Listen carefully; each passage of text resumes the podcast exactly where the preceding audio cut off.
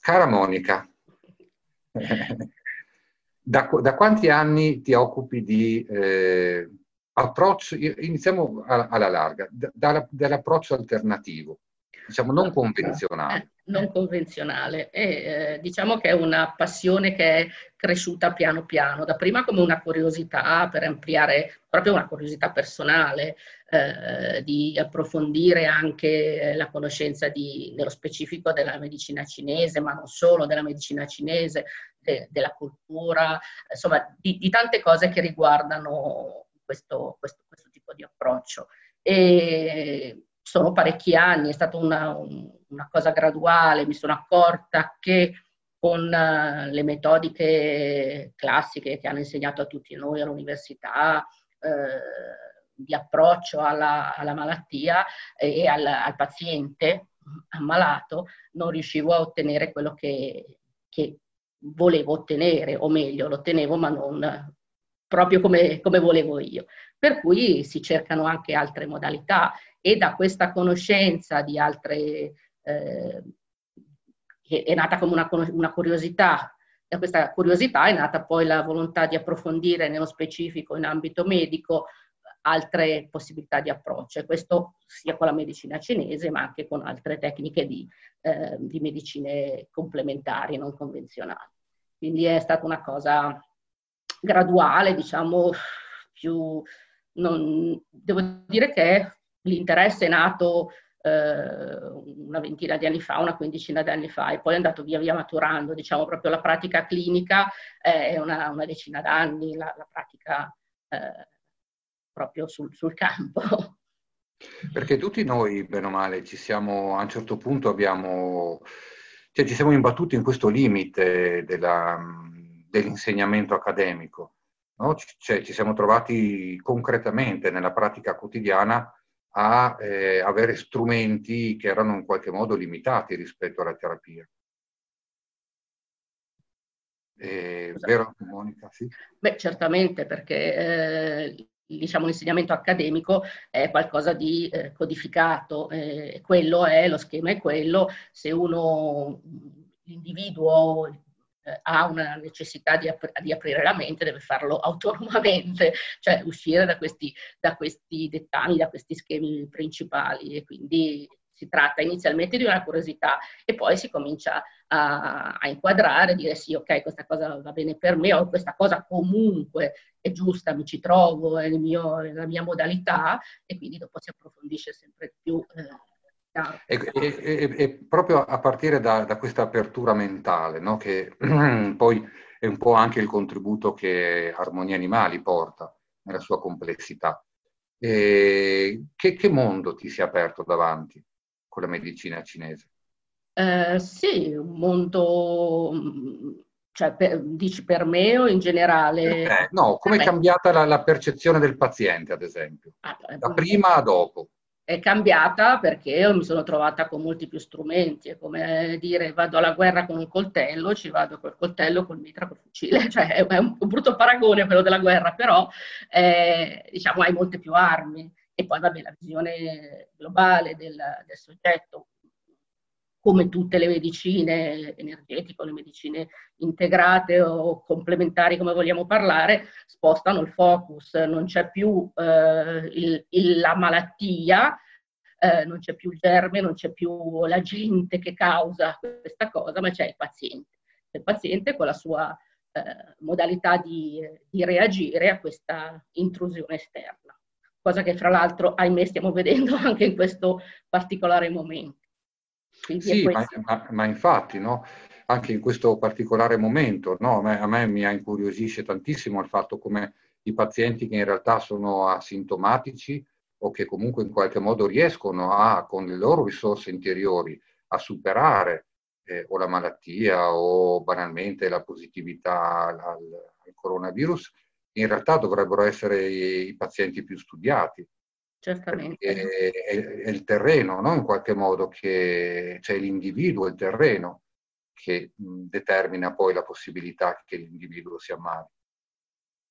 Beh, certamente questo è di fondamentale importanza. A me giustamente è come se avessi cambiato posizione e punto di vista, fondamentalmente è cambiato. è come se mi fossi spostata dall'altro lato del tavolo e avessi visto in un altro modo tutto quanto.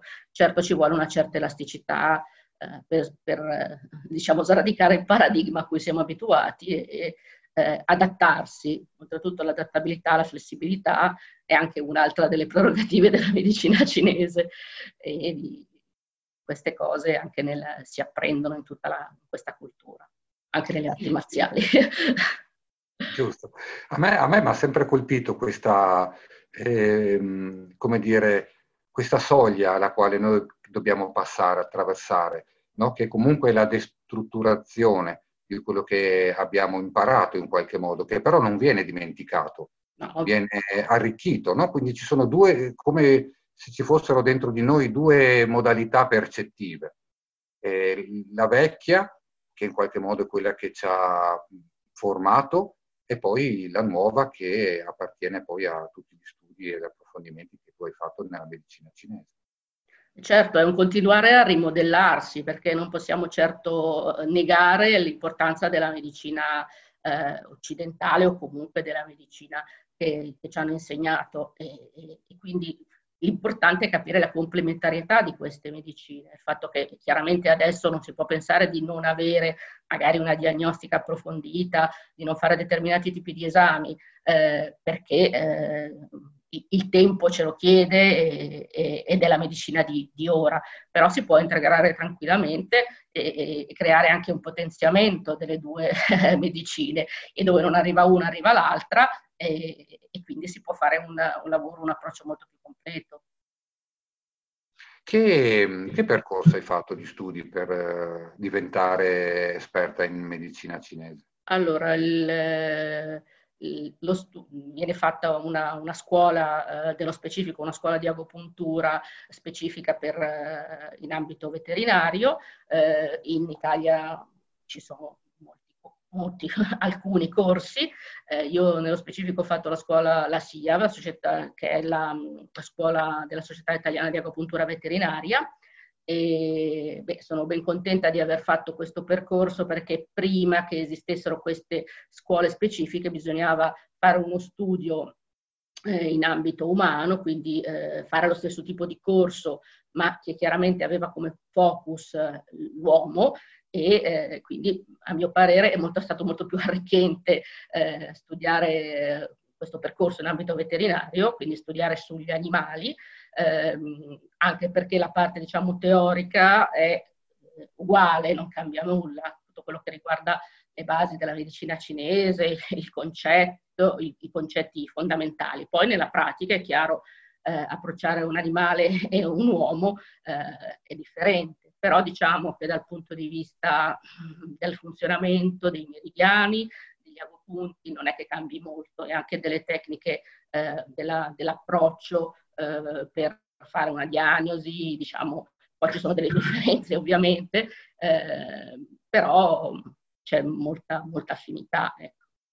Quanto dura questi studi che tu hai fatto? Allora, il, diciamo che la medicina cinese si studia per la vita, però lo, lo, il, le scuole eh, hanno un percorso triennale, nello specifico nella mia scuola eh, si fanno degli esami dopo ogni anno di corso e il percorso viene completato con la discussione di una tesi, quindi né più né meno come si fa all'università. Premetto che è chiaro come, essendo la vastità del, dell'argomento, non si finisce mai di studiare, quindi eh, poi ovviamente è buona cosa, ma tutti quelli che hanno fatto questo percorso poi si innamorano dell'argomento e quindi vanno avanti a approfondire mh, mm, diversi argomenti. Ecco. Perché tu nello specifico anche, hai finito anche il percorso di antroposofia. Sì, e anche di omeopatia. quindi... Anche di omeopatia? Sì, sono un po' una, curio- una, curiosa. Poi è chiaro ci sono gli amori più, più, intensi, però è bello di continuare a spostare il punto di vista. In questo modo si riesce a fare una, una medicina integrata con la medicina diciamo, la, diciamo, ufficiale, chiamiamola così, non saprei come definirla, allopatica mi sembra anche brutto, comunque quella medicina ufficiale e anche fra le diverse di, discipline fra di loro, perché ci sono molte attinenze ad esempio nella, fra la medicina cinese, alcuni concetti della, della dell'antroposofia ci sono parecchie attinenze. Quindi... Senti, allora approfondiamo un, un, po' meglio il discorso della medicina cinese. Innanzitutto, agopuntura e medicina cinese sono la stessa cosa? Sono, cioè, mh, mm, spiegaci un po'. Allora, eh, con il termine, cioè medicina cinese comprende eh, tantissimi, diciamo, è un, un, un concetto globale, no? Chiaramente eh, proprio perché sta nel concetto di salute eh, che c'è in, questo, in questa filosofia. Eh, la medicina cinese si tende a prevenire rispetto che a curare, come dovrebbe essere in quasi tutte le medicine. Perciò eh, l'agopuntura è uno di queste metodiche di cura che fa parte del grande eh, insieme della medicina cinese. Però diciamo che è una, una sorta di ultima razio, cioè quando non sei riuscito a prevenire eh, la malattia, agisci con gli aghi, vabbè, anche altre metodiche, eh, però diciamo che eh, il fine della medicina cinese è quello di prevenire, mantenere questo equilibrio, questo equilibrio energetico eh, e questo si deve fare ovviamente con determinate tecniche e metodiche. Tutti noi conosciamo ehm, le, quella che è la ginnastica funzionale, no? Tutti noi per mantenerci in forma dobbiamo muoverci e, eh, della, e, e, dobbiamo muovere la nostra energia vitale. In, uh, in, medicina cinese o comunque nel concetto di salute eh, tipico della Cina ci sono queste ginnastiche funzionali. Tutti noi abbiamo sentito parlare del Qigong o Qigong, come si vuole chiamare, e del, Tai Chi Chuan, che in realtà una modalità per muovere il Qi, per muovere questa energia vitale tant'è che mm, viene fatta la mattina dalle persone anziane, ma tutti quelli che possono fare questo tipo di movimento proprio perché ha una funzione anche eh, medica, diciamo, preventiva. Poi, eh, molto importante anche il, nel concetto generale di medicina cinese è l'alimentazione, intesa come eh, guarigione, eh, come modalità di, di cura e, mm, e quindi eh, la, tutta la, la, dietetica cinese, che è comunque molto complessa, può agire anche in una situazione patologica, oltre che essere preventiva. Eh, poi c'è tutta un'altra grandissima branca che fa parte della, della medicina cinese in generale, è la farmacologia cinese, tutti abbiamo sentito parlare, ahimè anche in questo ultimo periodo, eh, di, um, di, tutti questi, questi, farmaci che provengono sia dal regno minerale, sia dal regno vegetale, ma anche dal regno animale. No? Sappiamo tutti, o, o meno, molte persone sanno questa diatriba del, dei famosi orsi della luna, alle quali veniva prelevata la bile, perché la bile, secondo eh, appunto la farmacologia cinese, ha determinate prerogative ahimè il pangolino, le famose scaglie di pangolino che adesso è tanto nominato, hanno una, un ruolo nella farmacologia cinese. E, e quindi vabbè, eh, c'è questa, mm, anche la farmacologia quindi ha questa importanza. Poi per non entrare poi nel capitolo grandissimo della fitoterapia cinese, quindi di quei, eh, sempre nell'ambito della farmacologia, ma di quei farmaci di origine vegetale tutti noi sappiamo quante erbe cinesi vengono nominate spessissimo perché è una, è una farmacopea ricchissima. Ma tu, Poi, scusa, tu sì. Monica, usi diciamo, i preparati derivati? Allora, devo ammettere eh. che li uso molto, molto poco, proprio perché è un, è, un, è un sapere molto difficile, cioè studio, cerco di studiarlo, ma siccome è eh, diciamo una, come del resto la fitoterapia, perché eh, molto spesso non viene considerata per l'importanza che ha. Comunque eh, in genere questi pre- preparati fitoterapici sono molto potenti e eh, da noi non ci sono queste preparazioni come ci sono in Cina e poi oggettivamente io non ho una preparazione tale che mi permetta di lavorare con le erbe. Eh, sì, conosco alcuni preparati, eh, a parte la difficoltà proprio di approvvigionamento. E, mh, ci sono dei, eh, dei fitoterapici eh, fatti secondo, eh, secondo, i criteri della fitoterapia cinese in vendita eh, anche in Italia, a parte che sono pochissimi, ma poi sono difficili poi da, da applicare.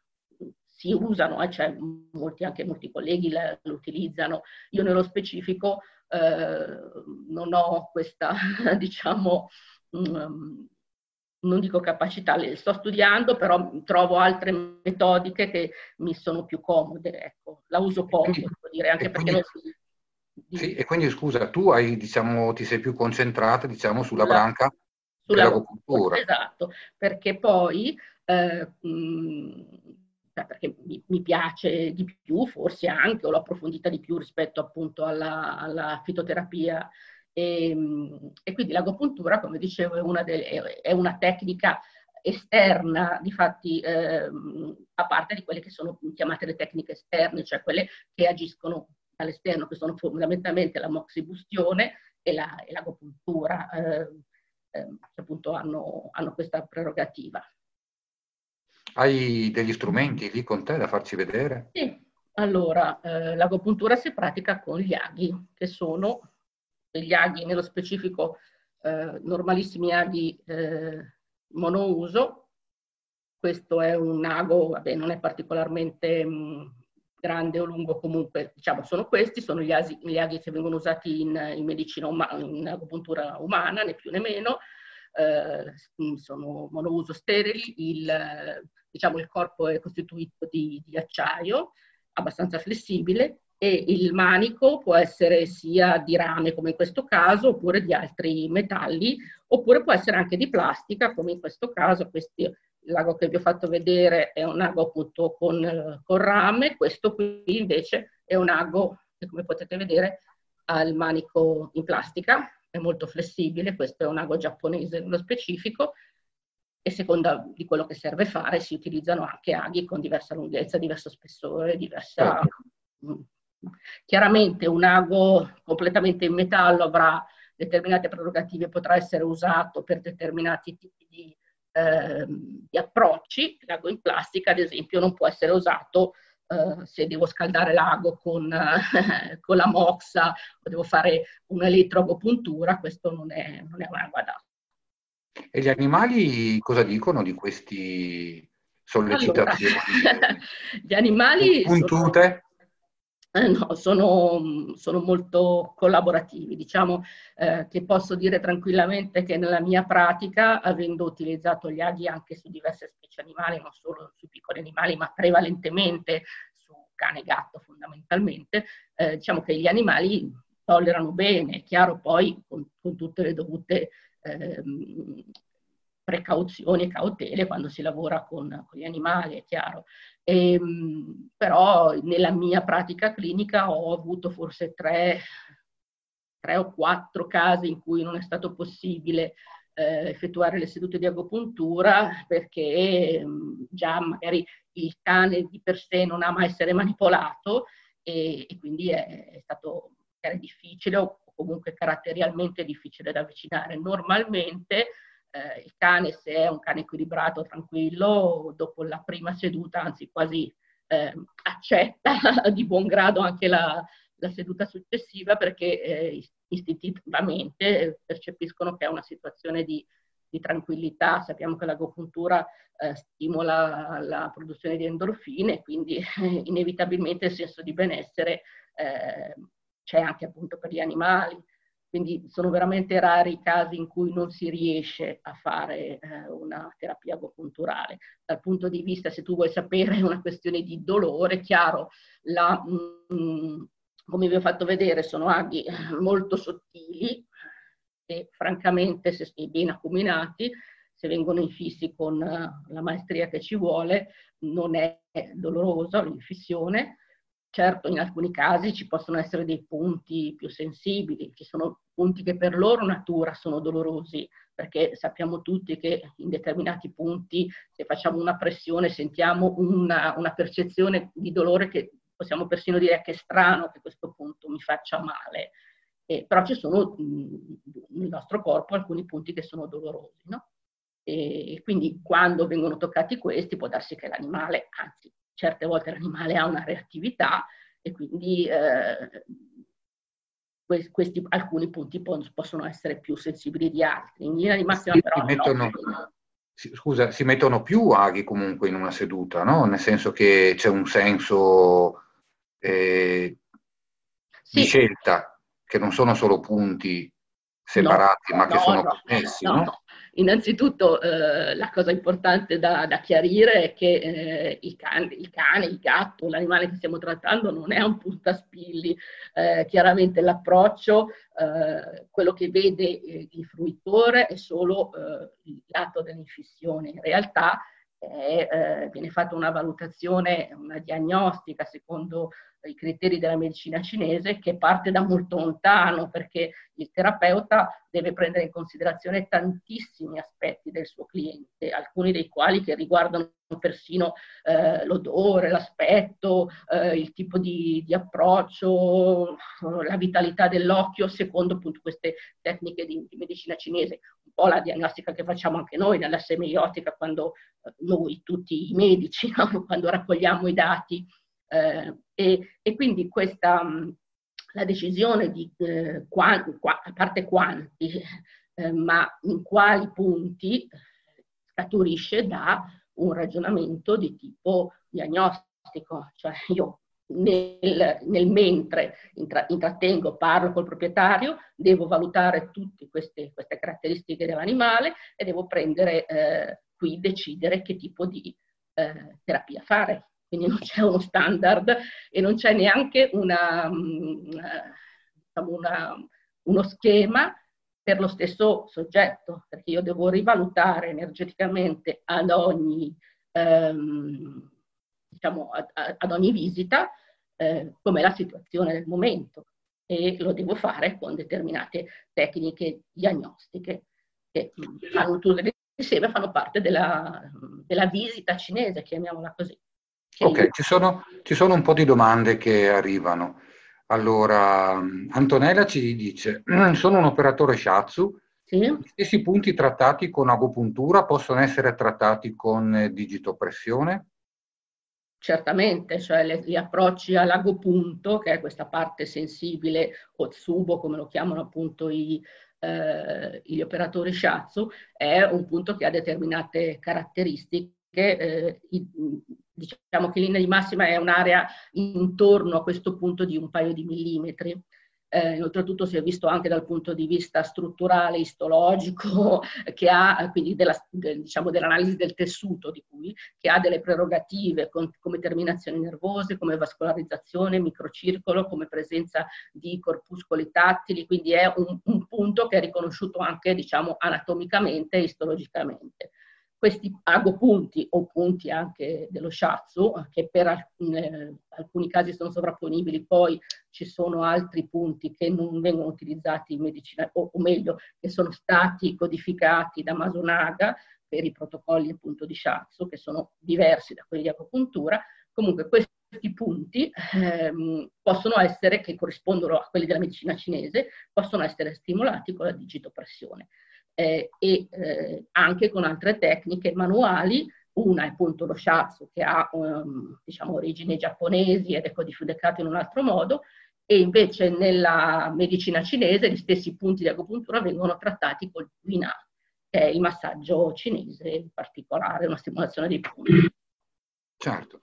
Senti ancora, eh, ad esempio il polso, che in medicina umana, cinese umana, Mm. Eh, storicamente è un, un, un, punto diagnostico abbastanza, un approccio diagnostico molto mm. importante. In, in veterinaria, nell'approccio con gli animali, allora, È una domanda, una domandona questa, perché il polso, la pulsologia è una tecnica diagnostica raffinatissima, cioè come ti dicevo prima, l'approccio eh, diagnostico, eh, diciamo, de, de, per recepire tutto quello eh, che possiamo recepire dal nostro paziente, eh, ha anche la, in sé la, la, presa del polso.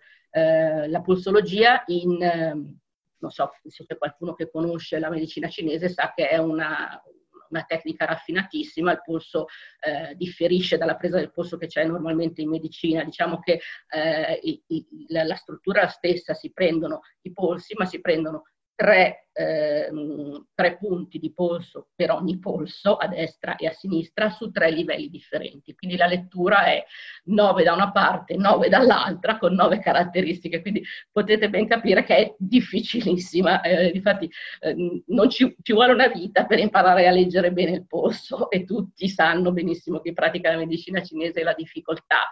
Eh, e negli animali ancora di più, perché negli animali non è che c'è una collaborazione per avere una percezione così sottile di queste caratteristiche che, vi ripeto, sono tantissime. E, ehm, quindi sì, eh, si fa quello che si può un po'. Quindi con i grossi animali è per assurdo anche più facile perché si riescono a prendere, ad esempio nel cavallo a livello della mandibola, si riesce a prendere il, il polso eh, anche nel bovino o comunque negli animali più grossi è anche più semplice in un eh, cane eh, si prende a livello della femorale, cioè da dietro all'interno, si prende il polso, certe volte accontentandosi di quello che si riesce a percepire. Altre volte è mh, mm, veramente un po' interpretativo perché l'animale o trema o non, non sta fermo o comunque ci sono troppe varianti però si riesce affinandosi, non, non, si smette. Anche nel gatto è difficile, anche per una questione di dimensioni. E i cavalli ti sei occupata abbastanza di cavalli? Un po' sì, ho praticato su, uh, sugli equini, sì, anche sul, sull'asino, mi è capitato di, uh, di, fare un po' di, um, di, agopuntura anche su questi soggetti. Uh, I cavalli hanno la caratteristica di avere poi una, diciamo dei, dei meridiani, dei punti un po' differenti rispetto agli altri, eh, teniamo conto che noi sappiamo bene, noi veterinari, nella, ehm, c'è la, una, notevole differenza fra i diversi eh, tipi no, di, di, animali, pensiamo solo alla zampa anteriore di un, di un cane rispetto alla, a, alla zampa di un cavallo, che è un digitigrado che appoggia su quello che corrisponde al dito medio, quindi cambia anche eh, la, la, disposizione dei punti, soprattutto intorno allo zoccolo, i punti della corona, i punti dello zoccolo certo. sono diversi rispetto certo. a, un, a un, un animale che ha cinque dita rispetto al cavallo, ad esempio. Giustissimo. E sui cavalli hai trattato in particolare qualche patologia? Hai seguito... Guarda, sui cavalli ho fatto eh, più che altro problematiche di tipo osteoarticolare, di movimento. Eh, invece sul, eh, per assurdo ho avuto un'esperienza più ampia sulle capre, una, eh, aiutando un collega per, per una, una, tesi, eh, per quello che riguarda la, la, valutazione delle cellule somatiche del latte ed è stato interessante. Sul cavallo sì, mi è capitato, ma più eh, diciamo a, a scopo per interesse mio personale, ecco, eh, diciamo che mi interesso più nei piccoli animali, eh, poi io avevo praticato anche su, sul coniglio piuttosto che in alcuni volatili o in altri tipi di, di animali. Ehm, cioè, lì mh, bisogna un attimino impegnarsi per cercare le, eh, le tavole dei, dei, meridiani, anche se si possono eh, con un po' di sensibilità eh, capire questi, questi decorsi dei meridiani, sentire i punti, insomma, bisogna affinare è un continuo eh, lavoro in progresso. Ecco. Senti, perché mh, a noi eh, che ci occupiamo di medicina non convenzionale, eh, io direi purtroppo, eh, ci capitano molto spesso eh, quei casi che sono considerati proprio come ultimo stadio. No? Quindi casi o inguaribili o comunque con diagnosi molto pesanti, che hanno già fatto tanti trattamenti e che arrivano da noi eh, cercando di trovare una soluzione. Una, c'è una signora, la signora Giovanna, che ci domanda come una malattia come l'artrosi, no? che può essere considerata inguaribile, se può essere eh, trattata con successo, che il successo poi è relativo rispetto alle nostre aspettative, con l'agopuntura. Ma direi che eh, qui siamo veramente nella, nella causa principe che porta i, eh, i proprietari alla, a scegliere l'agopuntura. Eh, direi le forme degenerative a carico del sistema osteoarticolare sono quelle per cui, eh, con le quali io ho iniziato fondamentalmente, perché eh, nel, nel, sentire comune l'agopuntura è vista come un rimedio eh, per queste patologie eh, prevalentemente mh, ed erroneamente perché in realtà eh, trattandosi di una medicina energetica e eh, portando un riequilibrio eh, va bene per qualsiasi tipo di patologia. È chiaro che ci sono delle forme che sono eh, più facilmente trattabili eh, con l'agopuntura e notoriamente le forme di artrosi, eh, le forme degenerative, le discopatie, eh, le, le, patologie neurologiche eh, intese come a livello di, di, delle terminazioni nervose sono eh, diciamo il, la causa principale, principale per cui uno arriva a chiedere, un proprietario arriva a chiedere eh, l'ausilio dell'agopuntura. Eh, quindi eh, direi che è, è quasi la, la, normalità. Molto spesso, come giustamente dicevi tu, questa tecnica, a mio parere sbagliando, viene scelta come ultima razio quando si è provato magari con tutte le altre tecniche, eh, compresi trattamenti con antinfiammatori o altri tipi di trattamento che magari hanno anche eh, esordito poi con eh, effetti collaterali anche pesanti. Quindi si arriva poi a dire ho provato tutto, provo anche questo. E certe volte bisognerebbe essere lungimiranti invece di dire magari prima provo questo, che eh, sicuramente non fa male, e poi provo magari altre cose se non funziona.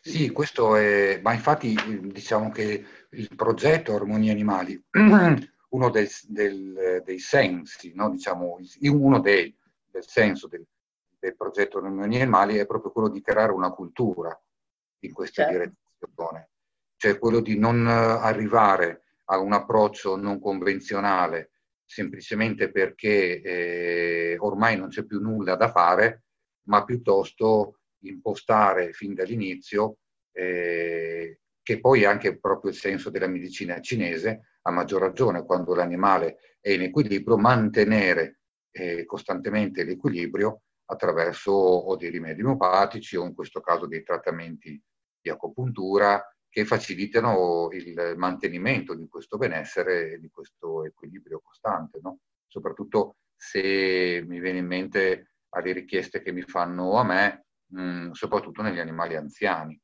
quando si inizia ad avere un'età dove ci si immagina che eh, diciamo, mh, mm, la struttura, gli organi, le strutture articolari hanno già percorso un certo numero di chilometri. In questo senso però eh, l'animo dell'animale è ancora molto vigile, molto sveglio, con voglia di vivere. Ecco che secondo me in questo senso qua, prima che si manifestano i ghiacciati, può essere molto utile. Io ho mia mamma che ho mandato, eh, diciamo, in maniera gentile da un agopuntore eh, qua a Trieste ed è molto contenta, veramente molto molto contenta eh, e, e, sono sedute in maniera continuativa. No? Infatti c'è una, una, perché le domande sono veramente, veramente tante. Io non so se riusciremo a rispondere a tutte le domande, però un, un po' alla volta cerchiamo di eh, cercare di farlo. C'è un, un, un, minimo, io le ripeto così, no? c'è un minimo di sedute da fare e la frequenza cambia in base al livello energetico dell'animale o in base alle problematiche. Questa è Elisabella Arvedi, che mi sa che è una collega. Può essere. Ah beh, certamente. Eh. Allora, eh, sì, nel senso che eh, diciamo che eh, agendo su un, un, sistema energetico non sappiamo come eh, reagirà. Giustamente tu dicevi, facevi l'esempio dell'animale anziano, eh, cioè, direi che è un, un, esempio che capita a fagiolo perché nell'animale anziano viene a esaurirsi quella che è l'energia eh, del soggetto, ma proprio dal punto di vista energetico c'è un'energia ancestrale che ci, ci, viene data e poi c'è l'energia che noi introduciamo con la respirazione e con l'alimento e che ci fa vivere, poi questa energia mano a mano viene, a, eh, viene meno, no? E eh, questa energia ovviamente deve essere ottimizzata nell'animale anziano e quindi queste tecniche di mobilizzazione del C e di attivazione aiutano a far vivere una, portare il, l'animale a vivere a un livello di, di vita accettabile finché poi naturalmente si spegnerà. E eh, chiaramente eh, il, ehm, questa, questa modalità serve appunto a questa mobilizzazione. La, la domanda era quindi se eh, il numero delle sedute minime e eh, appunto se eh, bisogna agire ehm, Scusami, devi ripetermi la seconda parte della domanda? Sì, se c'è un, un, un minimo di, ehm, di sedute minime. Sì. Eh, ecco, però appunto questa, il, il minimo di sedute dipende da come reagirà poi il soggetto. Diciamo che tecnicamente eh, si richiedono due o tre sedute perché la prima seduta è proprio un primo approccio eh, del sistema energetico, poi da come esita questa seduta possiamo, eh, possiamo vedere se abbiamo eh, diciamo, agito nel senso giusto oppure se dobbiamo aggiustare il tiro. Eh, quindi fisiologicamente tre sedute, poi chiaramente anche il numero delle sedute varierà non solo dalla situazione energetica del soggetto, ma anche dalla patologia che stiamo trattando, perché noi sappiamo notoriamente che ci sono delle eh, patologie che mi possono rispondere già addirittura in terza seduta, altre per cui so già che sarà una cosa lunga, altre ancora per cui so già che potrò lavorare solo eh, avendo come obiettivo il mantenimento di un certo plateau, quindi una, ehm, un miglioramento che posso mantenere, non certo una risoluzione. Poi vabbè, eh, bisogna anche distinguere se lavoriamo su patologie acute, su patologie croniche eh, e poi chiaramente bisogna valutare assolutamente lo stato energetico del soggetto.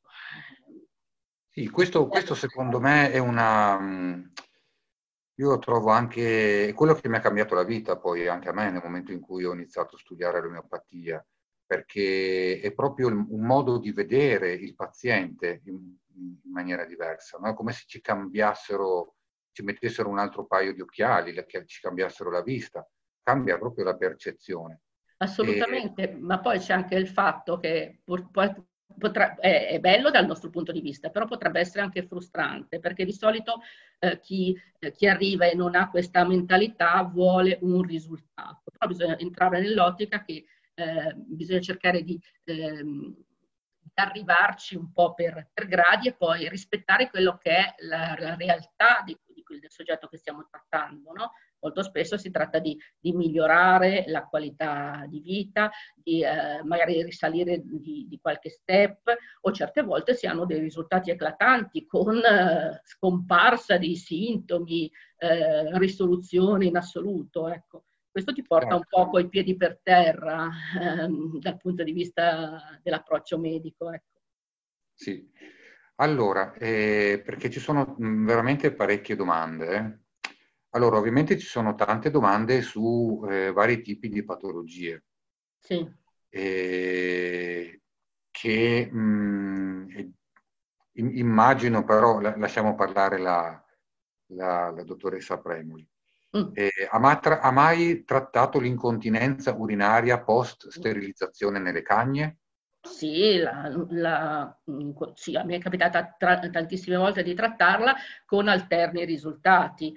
Eh, già nella medicina corrente l'incontinenza urinaria è un po' uno spauracchio, la post-castrazione nella cagna è uno spauracchio eh, grosso che viene trattato sia dal punto di vista ormonale sia dal punto di vista eh, con farmaci eh, con la, che hanno un'azione sul, sul muscolo ehm, dell'uretra. Ehm, è un approccio difficoltoso, addirittura si è arrivato anche a approcci eh, chirurgici o comunque di questo tipo. E mm, in, eh, in agopuntura si può trattare, eh, ripeto, io ho avuto alterne risoluzioni con soggetti che hanno risolto il problema, altri soggetti che mm, sono stati refrattari anche a questo tipo di, eh, di intervento, oppure soggetti che hanno eh, diminuito tantissimo eh, sia le, la, le, perdite di urina notturne, sia le perdite a goccio piuttosto eh, di altro tipo, eh, semplicemente con, mantenendo una serie di, eh, di, sedute, quindi facendo una sorta di richiamo, come dicevo prima,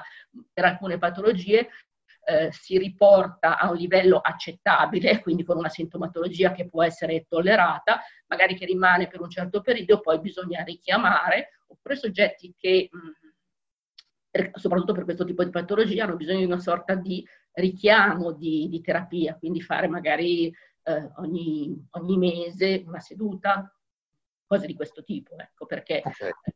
ripeto, nello specifico la, l'incontinenza urinaria post-castrazione non è di facile trattamento, però si può trattare. Grazie, grazie Monica. Senti, allora, una domanda abbastanza curiosa che io non mi ero mai posto, però la trovo particolarmente interessante, perché c'è una diagnosi anche basata sulla lingua. Certo, certamente. Eh, okay. Parlavamo appunto di prima.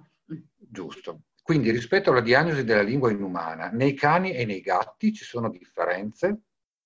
Uh, no, nel senso che teoricamente è la stessa, quello che poi si, si riesce a vedere nella um, leggere sulla lingua del cane e, e del gatto, diciamo eh, nello specifico, ma anche dei grossi animali, eh, sono delle, delle indicazioni eh, magari un po' più generali. È chiaro che le, quello che si legge sulla lingua, oltre alla valutazione dell'aspetto, di quello che è la patina o induito, è già un indice, ad esempio, della funzionalità dello stomaco, eh, dal punto di vista della medicina cinese, quindi di, una, una, particolare eh, indicazione, eh, il fatto che ci siano determinate macchie, eh, il movimento della lingua eh, dà già un'indicazione. È chiaro che magari eh, non è così agevole la, la, la, valutazione della lingua perché ehm, far vederla bene nel, nel, cane non è semplice, anche nel gatto ancora di più,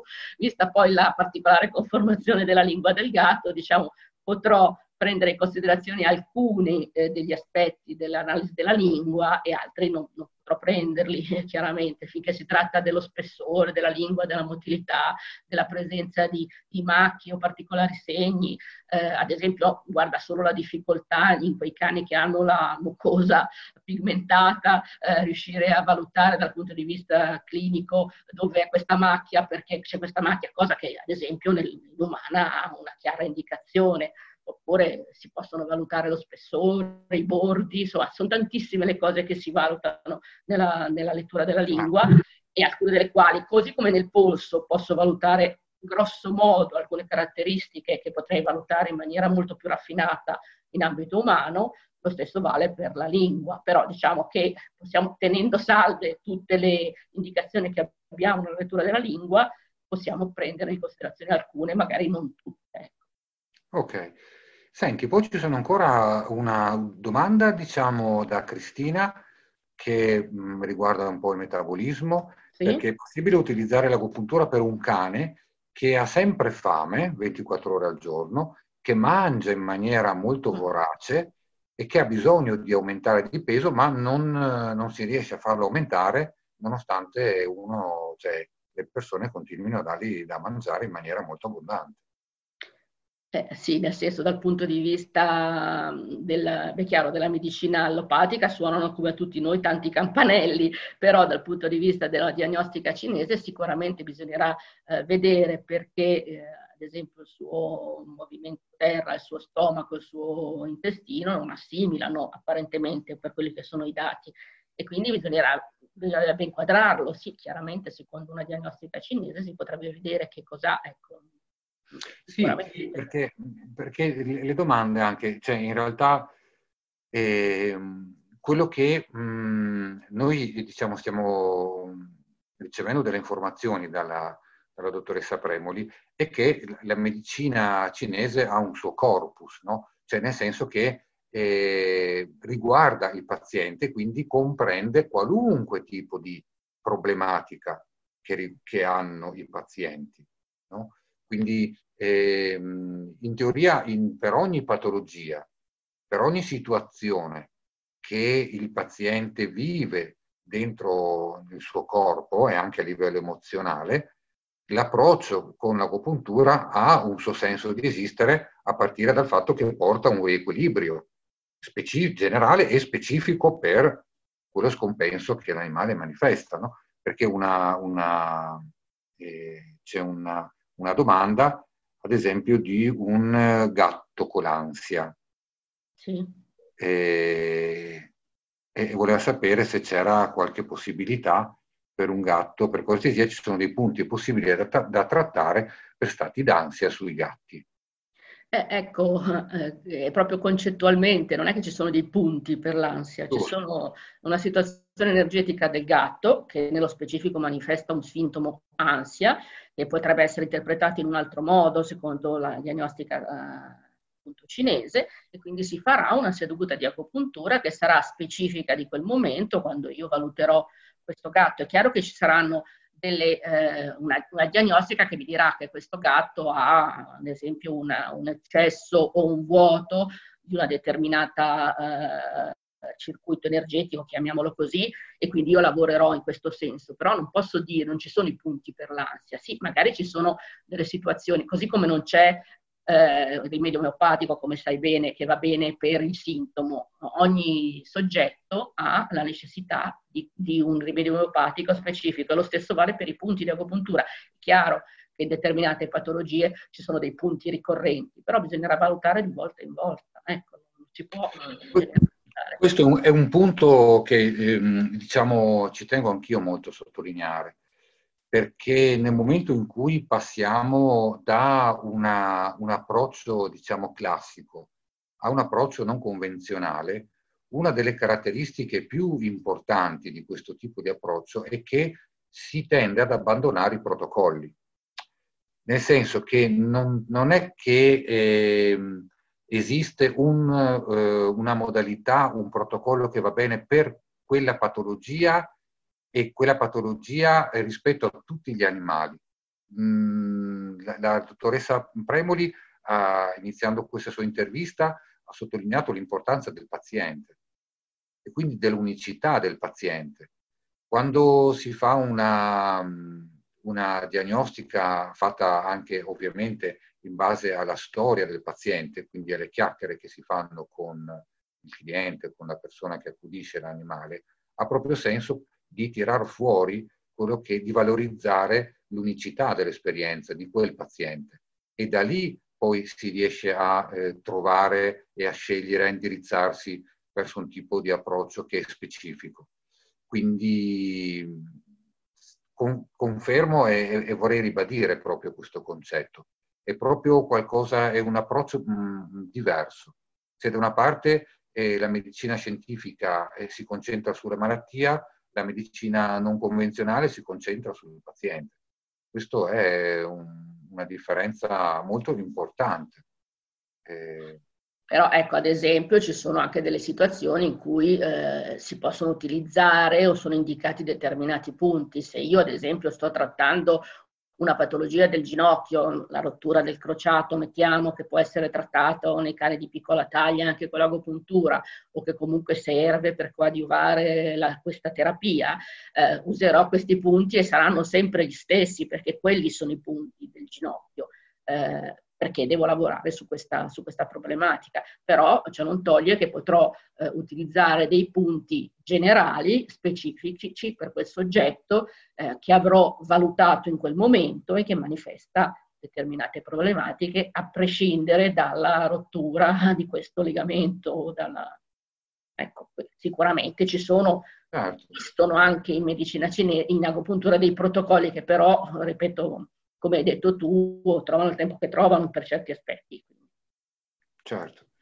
Ecco, ancora una domanda un po' specifica sulla, sul discorso della lingua. Sì. Eh, la Stefania ci domanda se le macchie sulla lingua, eh, quali patologie possono indicare? Dipende da dove sono localizzate, eh, se la, eh, perché eh, appunto leggendo questa, come leggere una mappa, se c'è un segno qui, lì o là, eh, a seconda di dove è localizzato, mi può dare eh, un indice insieme a tutte le altre eh, cose che ho raccolto, perché non dimentichiamoci poi tutta la lettura dei punti diagnostici lungo il meridiano di vescica, quelli che vengono chiamati Beishu, come se qualcuno ha visto eh, il, il, veterinario lavorare, vede che passa sulla, sulla schiena dell'animale le mani, le dita, tastando questi punti che hanno una valenza diagnostica. E con que- perché non è c'è solo il polso, la lettura della lingua, anzi direi che eh, i, pols- i, polsi sì, eh, la lettura della lingua, come ripeto, siccome è molto difficoltosa e non è particolarmente indicativa, cioè è, è difficile da fare, diciamo ci basiamo più sui punti diagnostici.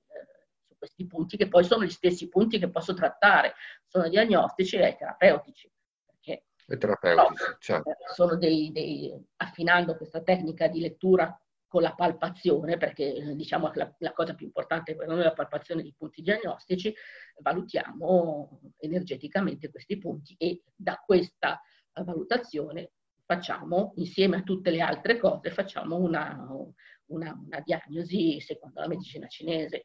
Ripeto che è una patologia yin piuttosto che yang, se è vuoto, se è pieno, se è caldo, se è freddo, tutte queste, queste cose. Ecco. Ok. Senti, eh, la Valentina eh, ci dice buonasera, io non pratico agopuntura, ma sono operatrice shiatsu e ho iniziato a lavorare con gli animali, più che altro cavalli, da un po' di tempo. E ho notato che in soggetti a cui non è stato possibile approcciarsi con l'agopuntura, utilizzando la digitopressione o la moxa sui punti di agopuntura lungo meridiani, ho ottenuto buoni risultati. E cos'è la moxa? Ah Beh, mi fa piacere che abbia ottenuto buoni risultati, diciamo che eh, si, si, può lavorare, infatti eh, ci sono altre tecniche per la stimolazione dei punti e mh, mm, la moxa è eh, una tecnica eh, di medicina cinese che implica l'utilizzo della, dell'artemisia. Io qua ho un sigaro di moxa per farvi capire, è una, uno dei, eh, dei, modi in cui è eh, diciamo, confezionata questa erba, che è un'Artemisia vulgaris, eh, un'erba che ha la caratteristica di bruciare a una temperatura eh, specifica, emette come tutte le erbe anche dei, eh, ovviamente delle molecole quando brucia e ha, è utilizzata da sempre nella, nella medicina cinese per la stimolazione dei punti, stimolazione. Ehm, eh, con la moxa si lavora eh, diversamente che con gli aghi e comunque mh, perché anche concettualmente è diverso. Comunque diciamo che eh, essendo un sigaro caldo, comunque un piccolo cono eh, di, di, di, questa, mh, eh, di, questa, erba che vengono preparati in maniera particolare, comunque eh, questa lanuggine che, che, crea dei piccoli coni o delle altre forme in cui vengono applicate sugli agopunti, ecco questa... Mh, questa erba brucia e quindi c'è la componente calore e quindi c'è un'indicazione di questa, della tecnica di moxibustione soprattutto nelle patologie eh, da freddo, quindi chiaramente riscaldante perché è, una, è un'erba che brucia. E, mh, la moxa eh, quindi può essere usata non solo in tonificazione, anche in dispersione. Qui bisogna entrare proprio nella, nella modalità eh, con cui si stimolano i punti, perché eh, si possono creare dei riequilibri, si possono disperdere delle situazioni di pieno, quindi di eccesso di energia, diciamo così, e si possono fare delle tonificazioni, cioè ci, si può aggiungere, cercare di apportare energia. E questo ovviamente si può capire come col calore venga fatto normalmente. Diciamo che la, la mossa può essere indicata per, per molte cose, ehm, molto semplicemente, ad esempio nelle, form- nelle forme di artrosiche, nelle forme eh, di, di, problematiche eh, a livello non so lombare piuttosto che della colonna, viene vengono utilizzati sugli stessi punti eh, con questa metodica, cioè gli animali fondamentalmente la metodica è questa, o anche eh, le, le, scatole di mox, eh, le Moxa Box, che sono, non sono altro che delle scatole di legno di diversa dimensione, eh, che vengono utilizzate prevalentemente sui cavalli, eh, che vengono appoggiate sulla schiena, all'interno ci sono questi, questi sigari di moxa che vengono accesi, per cui viene mantenuta per un po', ad esempio, sulla, sulla groppa del cavallo, nella regione lombare. Però con i cani di grossa taglia si può fare, io ad esempio nel mio cane utilizzavo questa tecnica soprattutto per queste problematiche a livello lombare. Si tratta di scaldare, cioè qui sarebbe un discorso veramente un po' complesso, però diciamo detto in, in maniera molto semplice, si porta questa, si energizza con questa tecnica. Eh, vengono utilizzati appunto i coni, eh, si fanno anche piccoli grani di, di moxa, eh, ecco, molto di più inumana, perché poi noi abbiamo anche il problema del pelo. Pelo no? Sono delle certo. tecniche che limitano, perché eh, la moxibustione sì, può essere effettuata anche in sicurezza, io la pratico, la faccio praticare anche a casa a molti dei miei pazienti, per completare la, la terapia. E poi la mossa può essere usata anche per moxare gli aghi, cioè una volta che gli aghi sono in, durante la seduta, si scaldano e essendo, come avete visto, fatti di, di metallo, portano all'interno il calore. In più c'è anche un'azione di stimolazione di queste sostanze che si liberano dalla combustione eh, della moxa. Quindi c'è una funzione anche ehm, quando queste sostanze vengono assorbite, oppure ancora di più, anche se sembra strano, e questo lo sanno benissimo i colleghi che fanno i cavalli, eh, si può fare eh, anche respirare il, il, fumo della mossa, che può sembrare una, una controindicazione, ma ha una funzione terapeutica anche quella. E anche qui abbiamo un capitolo molto ampio, la moxibustione, comunque chiaramente ha un notevole, eh, una notevole funzione. In può arrivare l'agopuntura o, o talvolta eh, sostituirla, sostituirla. Cioè, per ogni cosa bisogna scegliere la modalità più adatta per la stimolazione. Ok, ecco qui ad esempio la, c'è una domanda che l'agopuntura può essere utile per prevenire l'ernia in un bassotto che ha avuto solo lievi problemi risolti con l'osteopatia. Certamente, cioè la, la, le discopatie dei bassotti sono un'altra modalità eh, frequente per cui i cani vengono, anzi loro sono diciamo il numero uno, il bassotto per ovvi motivi, eh, vengono portati spesso per queste problematiche e anche qui eh, si, si, delle, si hanno degli ottimi risultati sia con quella tecnica che è gli aghi nudi, cioè gli aghi, né più nemmeno quegli aghi che avete visto, messi in un determinato modo e eh, poi eh, notevoli eh, risultati si hanno anche con l'elettroagopuntura.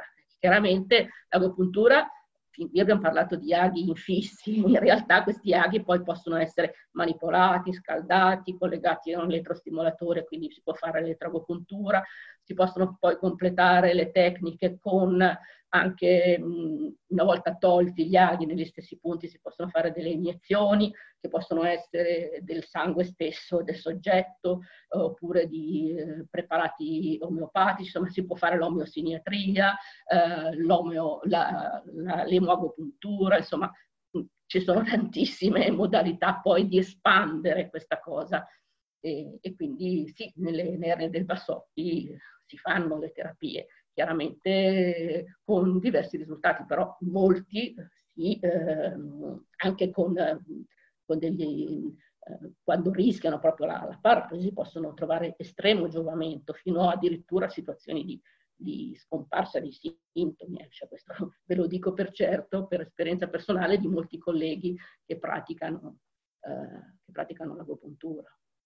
Prima dicevi che comunque tu eh, in certe situazioni eh, insegni un, un, minimo anche di autonomia eh, certo. in certe pratiche, in certe tecniche eh, verso i tuoi clienti, non le persone che ti portano l'animale.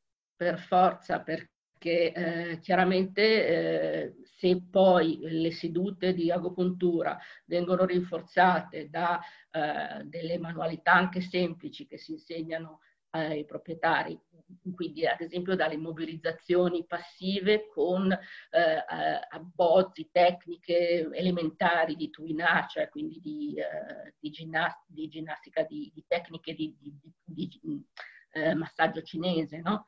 che quindi è basato comunque sulla stimolazione dei meridiani, anche se una, il proprietario non è a conoscenza, però vedendo e ripetendo queste manualità sicuramente può lavorare in questo senso. Poi per quello che riguarda la moxa, eh, spesso mi capita di, di fornire questi, questi, sigari di moxa e far completare eh, la, la, diciamo, lo schema terapeutico con magari una o due sedute di moxa durante la settimana, questo soprattutto su soggetti molto anziani, durante il periodo invernale eh, traggono un estremo giovamento, i cani anziani, perché proprio c'è questa tonificazione notevole migliorano notevolmente. Ecco. Sì, questo, sì. E questo è un, è, un, è un, punto molto importante, cioè quello di ehm, sostenere, coinvolgere in maniera attiva il, il cliente, no? la persona che ci porta da noi il suo animale. E, ehm, e anche questo è un passaggio, diciamo che molto, abbastanza caratteristico della medicina non convenzionale, perché in qualche modo la persona viene coinvolta eh, già a partire dal fatto che deve raccontare eh, un po' di storie, la storia clinica, eh, la storia emozionale, chi è il suo animale, no? chi meglio di lui eh, può conoscere l'animale. Quindi la persona è la maggiore ricchezza che noi in qualche modo abbiamo eh, nel momento in cui ci occupiamo dell'animale. E, ehm, e quindi sostenerla in qualche modo in una sua crescita, in una sua autonomia è altrettanto importante. No? Mi viene in mente il, il passaggio epocale che anche mh, abbiamo fatto, appunto, come si diceva inizialmente all'inizio di questa mh, intervista, con uh, Report, dopo il servizio di Report no? sulla crocchettizzazione degli animali e il fatto che a un certo punto eh, la persona, molte persone hanno dovuto e voluto eh, prendere in mano l'alimentazione del proprio animale, quindi entrare maggiormente dentro le relazioni, diventare maggiormente protagonisti. Questo è un passaggio veramente importante per, per tutti noi. No? Ovviamente dopo rimane la competenza, rimane la, eh, la professionalità del, del, medico veterinario, no? però passi in questa direzione sono sempre ben accetti. Beh, certo, anche perché diciamo un coinvolgimento anche banalmente, e non c'è niente di banale, nella raccolta dell'anamnesi che come sai è molto più lunga, più accurata, anche più strana può essere considerata eh, come si fa in omeopatia, no? Quindi diciamo che è una raccolta di dati anamnestici molto particolare. Lo stesso vale per la medicina cinese. Eh, noi arriviamo magari, che ne so, a valutare anche eh, determinati racconti che ci fanno i proprietari più specifici, perché sono indicativi per una raccolta di dati, così come per l'omeopatia. Giusto, giusto. Allora, ancora due domande che poi concludiamo questa bellissima intervista. Allora, eh, la domanda più, diciamo, più breve, immagino che quella che ci pone Stefania, se è possibile trattare eh, problematiche di tipo eh, come l'epilessia o controllare in qualche modo le crisi con l'acupuntura. Sì, è un altro degli altri ambiti in cui siamo spesso chiamati. Eh, anch'io ho trattato molti soggetti epilettici e anche qui con alterne eh, risoluzioni, perché come ripeto si tratta il soggetto e non la patologia e sì, ci sono diverse modalità di, di, di trattamento e spesso, eh, cioè diciamo il primo, la, la, la prima, il primo target che ci si pone è quello di eh, cercare di abbassare ovviamente eh, i farmaci che vengono normalmente dati, che ahimè continuano a aumentare sempre più, prima era solo il fenobarbitale, adesso sembra che non si possa fare a meno di almeno due o tre farmaci eh, preposti a questo. E eh, diciamo che già il fatto di diminuire, portare a dei minimi termini le, eh, i dosaggi e quindi diminuire gli effetti collaterali, eh, il disagio della barbituremia, eh, tutte queste cose possono essere in parte e talvolta, ripeto, in maniera eccezionale anche completamente risolte. Quindi, però non posso dire che va bene per tutti, posso dire che no, certo. per alcuni è andata bene, per altri no.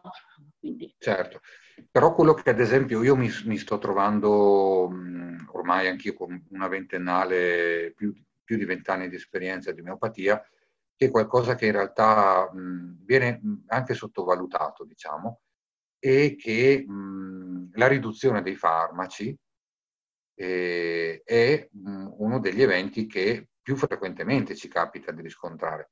Magari non riusciamo a risolvere la patologia, però sicuramente riusciamo a togliere o ridurre le assunzioni di farmaci. E questo, diciamo, risultato. secondo me è un risultato enorme, è un risultato enorme, per vari motivi.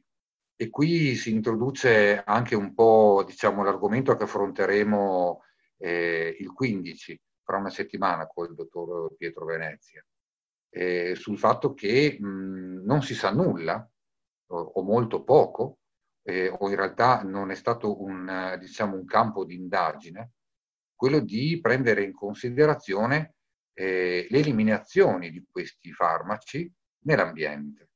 No? Quindi un sacco di animali appunto che prendono fa- farmaci anche pesanti, immaginiamo dai psicofarmaci ai farmaci eh, contro l'epilessia o chemioterapici, che in qualche modo eliminano i loro bisogni nell'ambiente esterno, eh, nei parchi, nei giardini, eh, costantemente, continuamente. E, e questi sono, non sono uno, due, sono decine, sono centinaia, sono migliaia di animali che in qualche modo continuamente eliminano farmaci. No?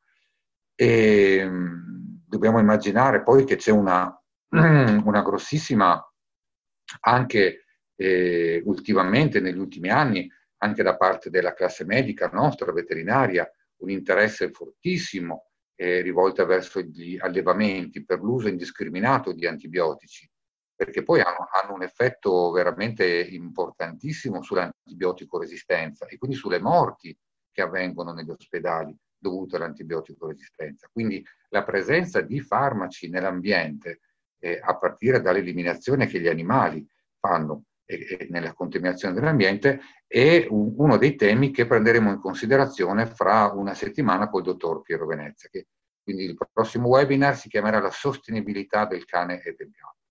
Quindi se siete interessati, vi arriverà, se siete iscritti alla newsletter, vi arriverà l'informazione e potrete ascoltare anche questo.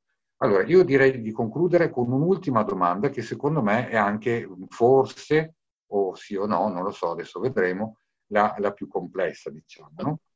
Perché eh, c'è Galaxy A7, non so il nome, così si firma, che voleva capire qual è il meccanismo d'azione del lago nel momento in cui si infigge, cioè eh, cosa accade dal punto di vista biochimico. biochimico. Eh, allora, innanzitutto non è un punto di vista biochimico, perché diciamo che è un punto di vista energetico. E qui okay. possiamo chiamare in aiuto la uh, fisica quantistica, che spiega esattamente, poi eh, è chiaro che vengono contestate molti punti di vista, però diciamo che eh, il fatto di figgere eh, l'ago o comunque stimolare l'ago punto, eh, essendo noi costituiti da acqua, determina una, una sorta di eh, organizzazione di queste molecole d'acqua. E la fisica quantistica spiega, così come si formano i famosi cluster d'acqua eh, nella, per quello che riguarda l'omeopatia, questa, stru- si creerebbero queste strutture energetiche in cui si muove l'energia. E quindi in questo modo io determino una, una um, creazione momentanea di questi che sono i canali energetici. Ecco. E quindi una, eh, dal punto di vista biochimico, eh, ehm, a livello del punto non è che succeda niente.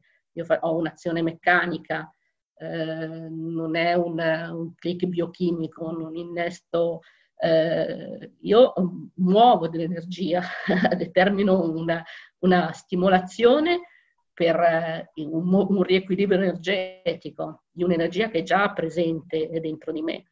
Eh, diciamo che do delle indicazioni, tant'è che io non, non aggiungo niente. L'agopuntura a parte quelle tecniche che dicevo prima, eh, che fondamentalmente consistono nella eh, la stimolazione del punto con l'emissione dal, dal, dall'acqua banale al, al, al sangue, che poi ha un particolare significato in medicina cinese, per cui eh, diciamo che il messaggero dell'imperatore, l'imperatore è il cuore, e i globuli rossi e il sangue eh, sono quelli che eh, danno il messaggio dell'imperatore in tutto eh, l'organismo. No? Qui andiamo poi in questo linguaggio un po' di, con una simbologia che è un po' difficile da capire.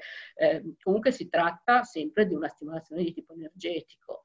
Eh, che poi magari se eh, vediamo nel punto si creano delle situazioni, eh, delle variazioni biochimiche sicuramente, però è una mobilitazione energetica quello che succede nel punto. Ok, e allora l'ultima delle ultime domande perché è venuto fuori da più parti Eh, esistono dei testi dove la persona comune può entrare maggiormente in questo mondo affascinante degli animali? Sì, esistono te- beh, ah, specifici di medicina cinese sugli animali, sì, esistono sia testi eh, in, in, inglese prevalentemente con la mappatura dei meridiani ehm, e eh, esistono le tavole ehm, di, eh, sia per il cavallo sia per ehm, il cane, per il gatto, in cui vengono disegnati i meridiani. In questo caso eh, chi non, non pratica, parte il fatto appunto che l'agopuntura in Italia è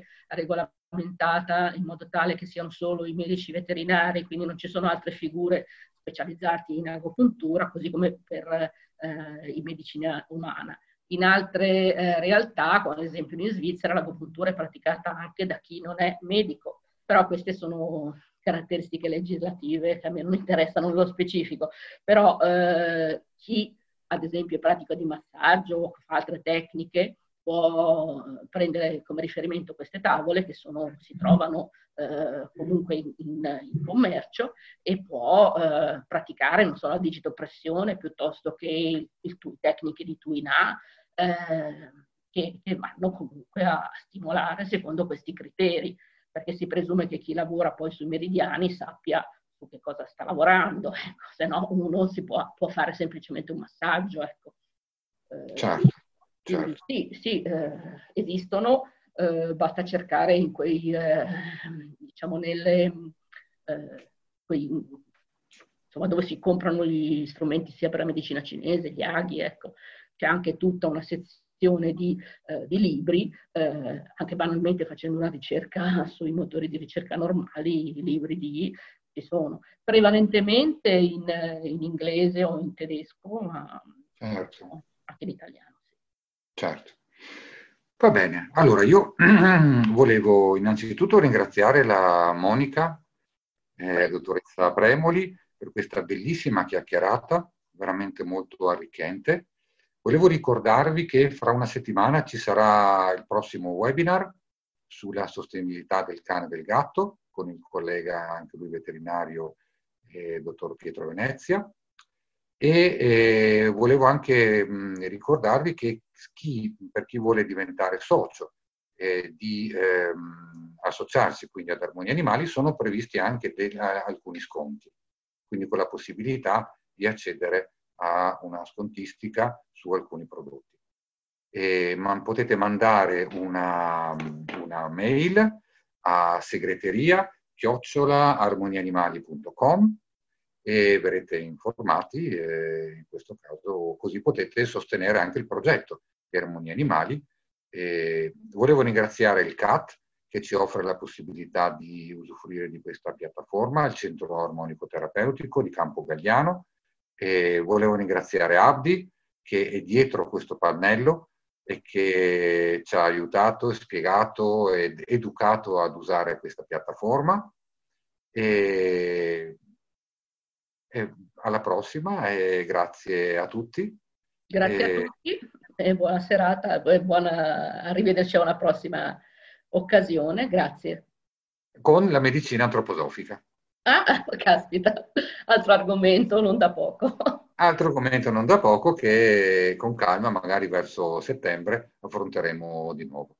Ok, Perfetto. rimanete tutti collegati con questi webinar e vi ringrazio tutti e buonasera.